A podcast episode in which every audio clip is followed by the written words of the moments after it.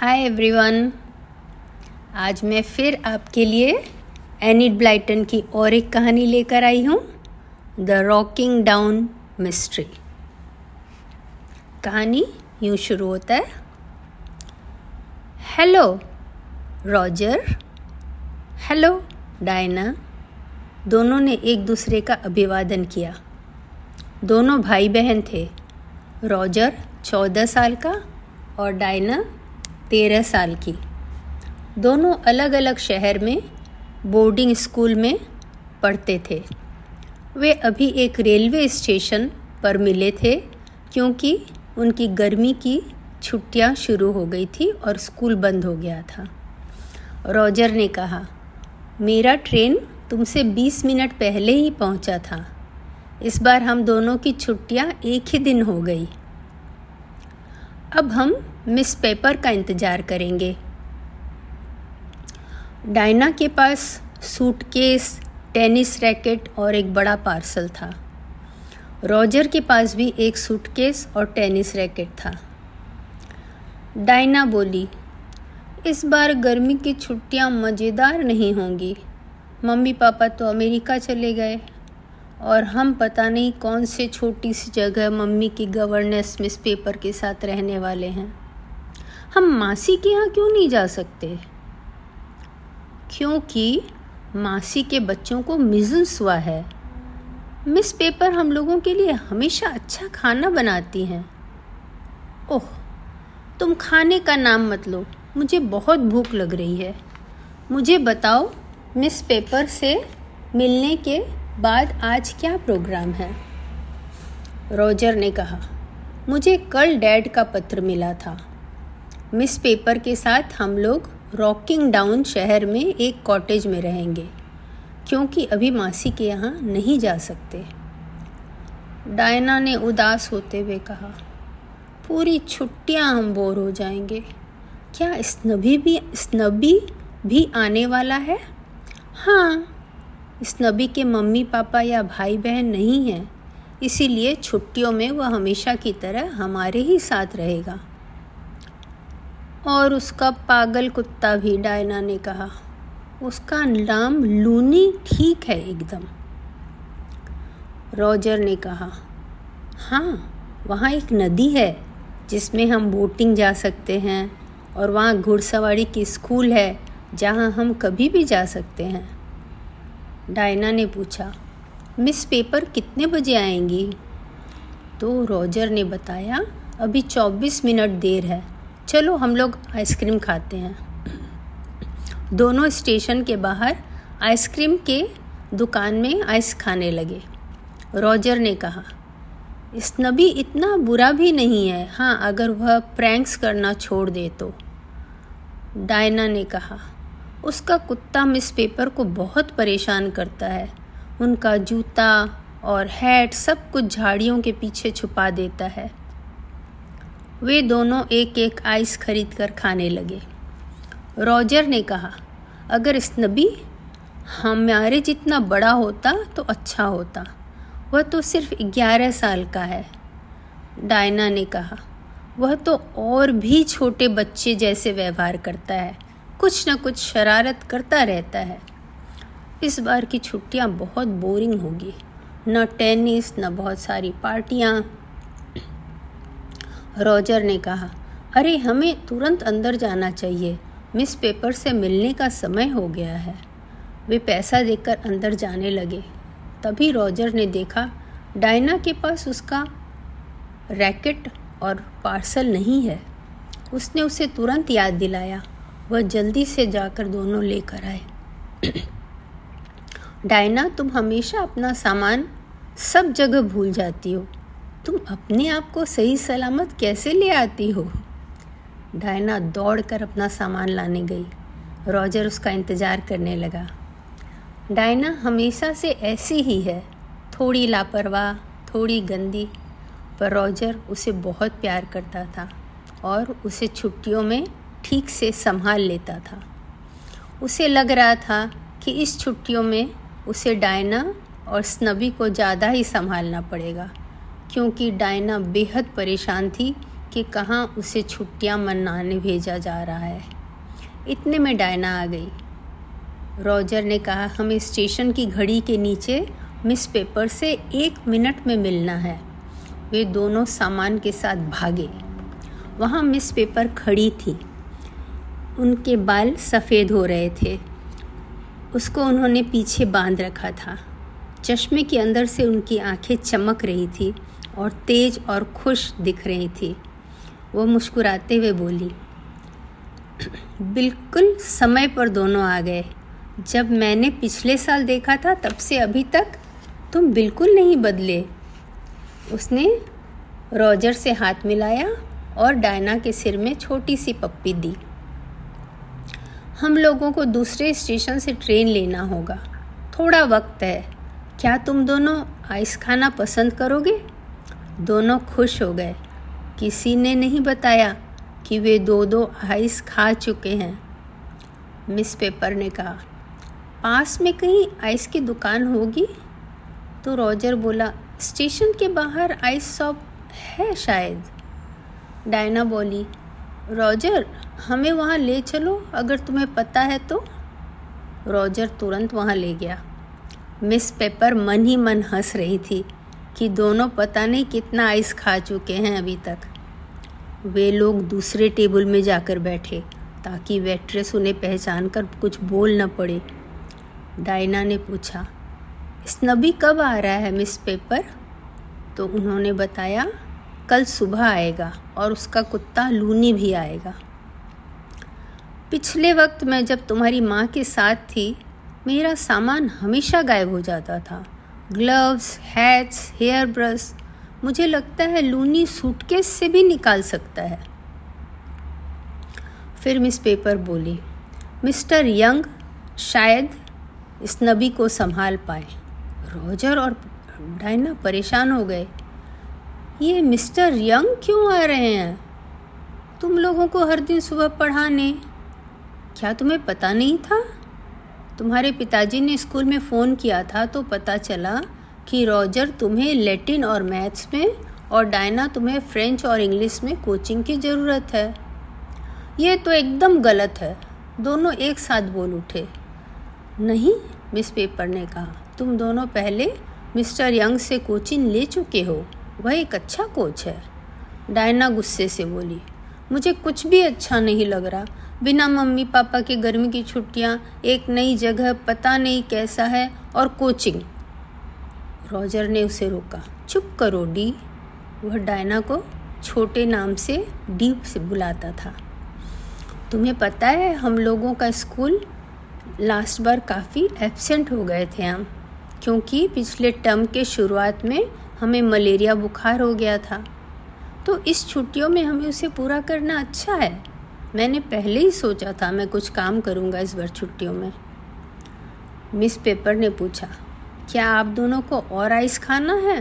तो दोनों तुरंत और आइस ले आए और जिंजर बियर भी। अब दोनों का मूड बदल चुका था। वे लोग ट्रेन में रॉकिंग डाउन विलेज पहुँचे। यह एक छोटा सा गाँव था। वहाँ एक जनरल स्टोर था। एक ब्रेड केक वगैरह की दुकान थी और बहुत सारे खेत और छोटे छोटे बंगलों थे। बच्चों को घर बहुत पसंद आया। उसमें बहुत सारे कमरे थे। पुराने तरह का घर था। अंदर से ऊपर जाने की सीढ़ियाँ थी और रसोई के पीछे से गोल घुमावदार लोहे की सीढ़ी जो ऊपर जाती थी। यह घर पहले किसी बहुत धनी परिवार का था। रॉजर ने कहा, मुझे मेरा बेडरूम बहुत अच्छा लगा। इसका छत कोने में झुका हुआ पूरा नीचे ज़मीन तक जाता है। और जब मैं खिड़की खोलने गया तो मुझे आईवी की लताओं को तोड़ना पड़ा। डायने ने कहा, मुझे बहुत अच्छा लग रहा है कि यहाँ एक सीढ़ी अंदर से ऊपर जाती है और एक रसोई के पीछे से। यहाँ हाइड एंड सीख खेल सकते हैं। वे सब चाय पीने बैठे। Fruit cake, honey, jam, scone, सब कुछ बहुत अच्छा था। डायना ने पूछा, मिस पेपर, आपने बनाया है क्या? नहीं, मिसेस राउंड ने बनाया है, जो यहाँ रोज़ क्लीनिंग और कुकिंग के लिए आएँगी। सफ़ाई करने और खाना बनाने आएँगी। चाय पीकर वे सारा घर देखने लगे और मिस पेपर, उनका सूटकेस। डायना का हर एक कपड़ा में कहीं ना कहीं छेद था, जैसे कि वो रोज कोई कांटों में के पेड़ में चढ़ रही हो। और बहुत गंदा भी था। बच्चों को घर अच्छा लगा। गार्डन भी बड़ा था और एक महल की ओर जाता था। किंतु उस महल में जैसे कोई सालों से नहीं रह रहा हो, ऐसे बंद पड़ा था। दूसरे दिन बच्चों ने कहा, हम इस नबी को स्टेशन से ले आएँगे। स्टेशन दो मील दूर था। दोनों चलते हुए स्टेशन की ओर निकल पड़े। रास्ते में जनरल स्टोर से आइसक्रीम ख़रीदा। वहाँ जो काउंटर पे औरत बैठी थी, उसने पूछा, आप लोग रॉकिंग डाउन कॉटेज में आए हैं? पहले इतना खूबसूरत था यह, जब लेडी रॉकिंग डाउन यहाँ रहने आई थी। जब उनका बेटा इटली से शादी करके आया था और बड़े महल में वो रहने चला गया था, पार्टियाँ, डांस और कितना रौनक था, सब कुछ ख़त्म हो गया। क्या हुआ? उनका पुत्र युद्ध में मारा गया, उनकी पत्नी इस दुख में मर गई और दोनों बच्चों को भी कुछ हो गया था तो वो भी मर गए। तब से खाली पड़ा है। दोनों आइस के पैसे देकर स्टेशन पहुँचे। उनके पहुँचते ही ट्रेन आ गई। वे इस नबी और लूनी का इंतज़ार करने लगे, पर वे लोग ट्रेन से नहीं उतरे। उन्होंने सभी डब्बे में झाँक कर देखा, पर वे लोग नहीं थे। रॉजर ने कहा इस नबी ने ज़रूर ट्रेन मिस कर दिया है। अगला ट्रेन कब है पता करते हैं। स्टेशन मास्टर व्यस्त था। जब उसने मैप दिया तो पता चला पाँच घंटे बाद है दूसरा ट्रेन। बाहर आए तो पता चला बस चली गई। अब एक घंटे बाद है। तो दोनों को पैदल ही घर जाना पड़ा। वे थक गए थे और खाने के लिए भी देर हो गई थी। जब वे दो बजे घर पहुँचे तो इस नबी डाइनिंग टेबल पर खाना ख़त्म कर चुका था। और उन्हें देखते ही पूछा, तुम लोगों को इतनी देर क्यों हो गई? रॉजर और डायना कुछ बोले, उसके पहले लूनी उन पर कूदा और प्यार से चाटने लगा। मिस पेपर बोली, तुम दोनों ने बहुत देर कर दी, क्यों? डायना गुस्से से बोली, इस नबी ट्रेन में नहीं था, हम लोग प्रतीक्षा करते रहे और अगला ट्रेन कब है उसका पता करने लगे। हमारी गलती नहीं है। स्नबी बोला मुझे बहुत भूख लगी थी, मैंने खाना खा लिया। डायना ने खाना खाते हुए पूछा नबी, तुम कहाँ थे? मिस पेपर ने कहा, शायद तुम लोग देर से स्टेशन पहुँचे, मुझे ही जाना था। स्नबी ने कहा, मैं रॉकिंग डाउन के चार मील पहले स्टेशन में उतर गया, क्योंकि वहाँ पंद्रह मिनट ट्रेन रुकने वाली थी। मैंने वहाँ से बस ले लिया और पौन बजे घर पहुँच गया। मिस पेपर बोली तुम पहले बता देते तुम्हारे कजिन्स तुम्हें लेने गए और इतने परेशान होकर वापस आए, इस नबी ने कहा। अगर मुझे पता होता कि वे लोग आएँगे तो मैं नहीं उतरता। मैं अपने कज़िन से ऐसी उम्मीद नहीं रखता था कि वे मुझे लेने आएँगे। इस नबी दूसरे बच्चों का सूटकेस ले आया था। अब मिस पेपर को स्कूल में इन्फॉर्म करके चेंज करवाना पड़ेगा। इस नबी को भी रॉकिंग डाउन कॉटेज बहुत पसंद आया। वहाँ का बगीचा और पास वाला महल। डायना ने इस नबी को बताया, इस बार छुट्टियों में तुम्हें कोचिंग पढ़ना पड़ेगा। मिस्टर यंग आने वाले हैं तुम्हें पढ़ाने। इस नबी उसे डरा हुआ देखने लगा। मैं तुम्हारी बातों का विश्वास नहीं करता। मैंने कभी नहीं सुना कि छुट्टियों में कोचिंग पढ़ना पड़ता है। हाँ मुझे इंग्लिश और फ्रेंच में रॉजर को लैटिन और मैथ्स में कोचिंग पढ़ना है। इस नबी ने पूछा, मुझे किस विषय में पढ़ना है?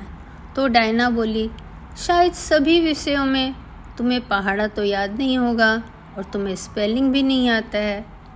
इस नबी ने कहा, मैं इसका बदला लूँगा। तुम्हारे तकिए में कीड़ा ला कर रख दूँगा। इस नबी डायना ने कहा, अगर तुमने ऐसा किया तो मैं तुम्हारे ऊपर बैठकर इतना कूदूँगी कि जब तक तुम माफ़ी न मांग लो। मैं तुमसे बहुत बड़ी हूँ। यह सच था। डायना लंबी थी और गठीले शरीर की थी, जबकि स्नबी दुबला पतला व छोटा था। इतने में लूनी आ गया। डायना ने देखा, लूनी के मुँह में उसका हेयर ब्रश था। उसने स्नबी से उसे ब्रश लेकर देने को कहा, पर स्नबी को उससे बदला लेने का मौका मिल गया था, क्योंकि डायना उसका मज़ाक उड़ा रही थी दो मिनट पहले। वह बोला, तुम ऐसे ही इसका प्रयोग नहीं करती हो, थोड़ी देर उसे खेलने दो। डायना को उसका ब्रश मिल गया और लूनी को मार पड़ी। भी दुखी था कि उसे छुट्टियों में पढ़ना पड़ेगा। सोमवार को सुबह जब तीनों अपनी किताबें लेकर बैठे फ़ोन की घंटी बज उठी। स्नबी दौड़ कर फ़ोन उठाने गया। हाँ यह रॉकिंग डाउन कॉटेज है। कौन? मिसेस यंग बोल रही हैं। हाँ मैं यह संदेश दे दूँगा। अरे, बहुत दुख की बात है। कैसे अचानक सब कुछ हो जाता है? बहुत दुख की बात है। फिर ठीक हो रहे हैं ना? यह अच्छी बात है। मैं पूरी सहानुभूति, मेरी पूरी सहानुभूति आपके साथ है। मिसेस यंग, आपके लिए कितना मुश्किल वक्त है। मैं ज़रूर संदेश दे दूँगा। गुड बाय डायना और रोजर उसके बात करने का तरीका से उसे घूर घूर कर देख रहे थे।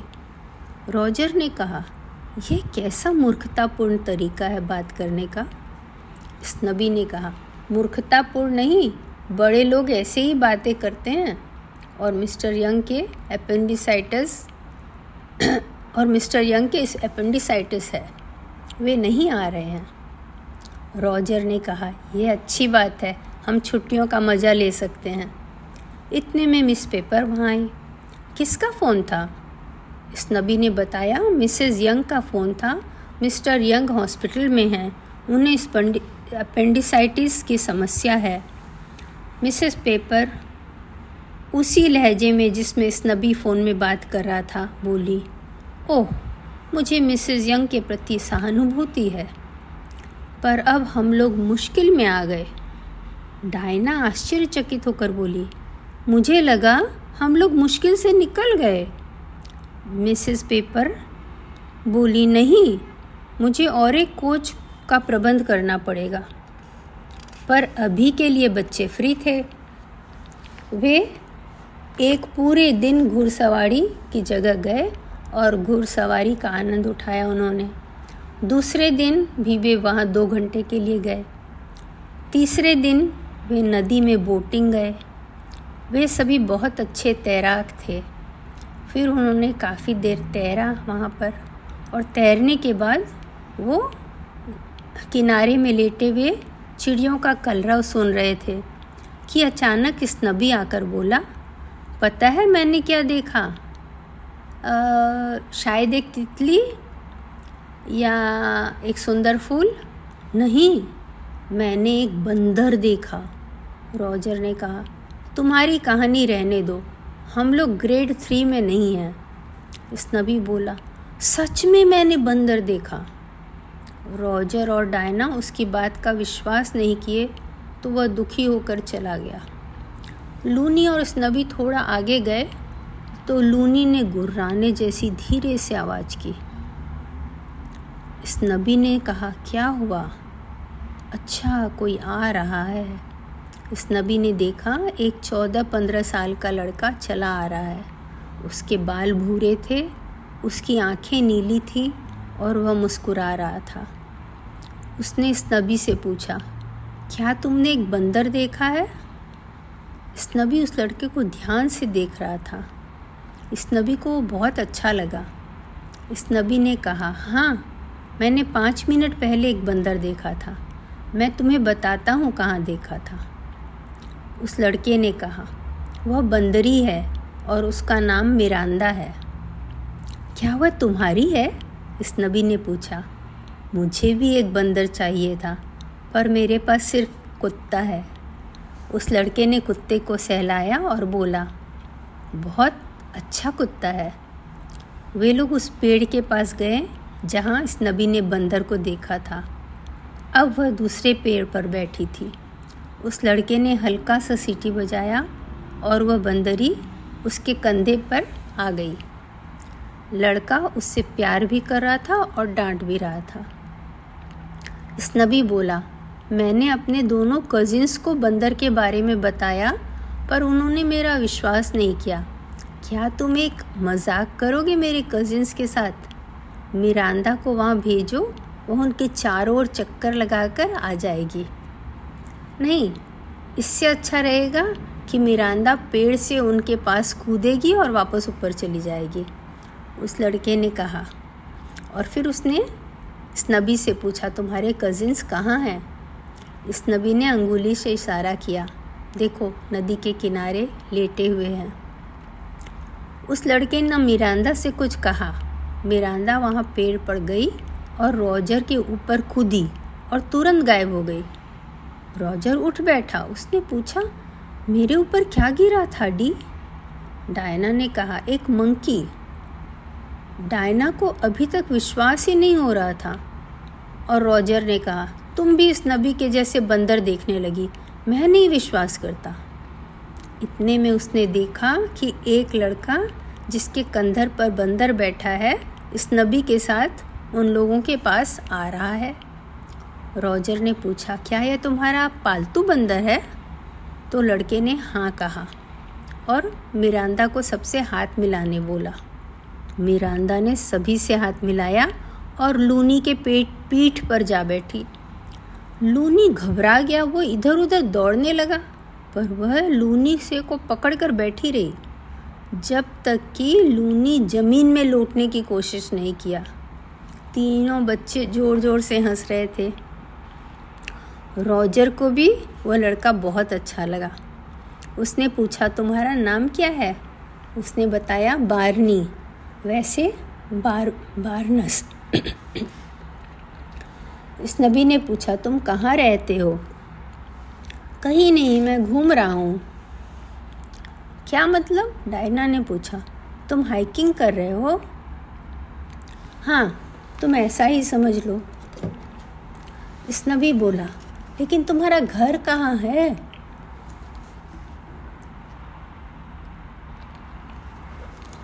रॉजर ने कहा इस नबी उसके पीछे मत पड़ो। सब कुछ बताना ज़रूरी नहीं है। किंतु बारनी बोल उठा। मैं अपने पिताजी को ढूंढ रहा हूँ। स्नबी को बहुत अजीब लगा उसकी बात। तुम्हारी माँ को पता होगा। मेरी माँ पिछले साल मर गई हैं। वह सर्कस में काम करती थी। मैंने हमेशा सोचा कि मेरे पिता मर चुके हैं, पर मरने से पहले मेरी माँ ने बताया कि मेरे पिता एक्टर हैं। वे शेक्सपियर के नाटकों में काम करते हैं और शादी के तीन महीने बाद मेरी माँ उन्हें छोड़कर भाग गई थी। उन्हें मेरे जन्म के बारे में कुछ पता नहीं है। रॉजर ने कहा, हमें यह सब नहीं बताओ, ये तुम्हारा निजी जीवन है। पर बार्नी ने कहा, मेरी इच्छा होती है कि मैं किसी से ये बात करूँ। मेरी माँ की जब मृत्यु हो गई मैं कुछ नहीं कर पा रहा था तो मैं घर छोड़कर मिरांदा के साथ निकल गया, अपने पिता को खोजने। कोई तो दुनिया में मेरा अपना हो, भले ही वो अच्छा न भी हो। डायना को बारनी के लिए बहुत दुख हुआ। इस नबी बोल उठा, मेरे भी माता पिता नहीं हैं, सिर्फ़ लूनी हैं, पर मेरे बहुत सारे रिश्तेदार हैं जो मेरा ध्यान रखते हैं। डायना ने पूछा तुम पैसे के लिए क्या करते हो? क्या कमाई करते हो? मैं मिरांदा के साथ सर्कस या मेले में काम करता हूँ। अभी मैंने एक काम ख़त्म किया है और अभी मैं कुछ काम नहीं कर रहा हूँ। मैं शेक्सपियर के नाटक की किताबों को ढूंढ रहा हूँ ताकि मैं उन्हें पढ़ सकूँ। इस नबी नहीं समझ पाया कि कोई क्यों शेक्सपियर का नाटक पढ़ना पसंद करेगा। कितने कठिन है वे। डायना बोली, तुम शायद पढ़ना चाहते हो कि तुम्हारे पिता क्या रोल करते हैं शेक्सपियर के नाटक में? वार्नी ने हाँ में सिर हिलाया। मैंने अभी तक एक ही नाटक पढ़ा है, जिसमें तूफ़ान आता है और जहाज़ टूट जाता है। उसी में मिरांदा नाम था तो मैंने इसका नाम मिरांदा रख दिया। रॉजर ने कहा हाँ तुम टेम्पेस्ट नाटक की बात कर रहे हो। मैं तुम्हें दूसरे नाटक पढ़ने दे सकता हूँ। पर वे काफ़ी मुश्किल हैं, बारनी ने उससे धन्यवाद कहा। डायना ने पूछा, तुम रात में रहते कहाँ हो? बार्नी ने कहा, कहीं भी। मैं पेड़ के ऊपर भी सो सकता हूँ अपने आप को बाँध कर इतने में डायना ने कहा, अरे, हम लोग चाय के लिए देर हो रही है। मिस पेपर नाराज़ हो जाएँगी। उन लोगों ने बार्नी से कहा, कल सुबह तुम रॉकिंग डाउन कॉटेज के पास आकर सिटी बजाना। हम लोगों में से कोई ना कोई तो सुन लेगा। तीनों बच्चे घर चले गए लूनी के साथ। रॉजर बोरा, मेरा बारनी से और भी मिलने का मन हो रहा है। उसका ज़ोर ज़ोर से हंसना, उसकी शिष्टता सबको बहुत अच्छी लगी। आज की कहानी यहीं ख़त्म करते हैं और बाकी फिर अगली बार सुनेंगे। तब तक के लिए बाय बाय बच्चों।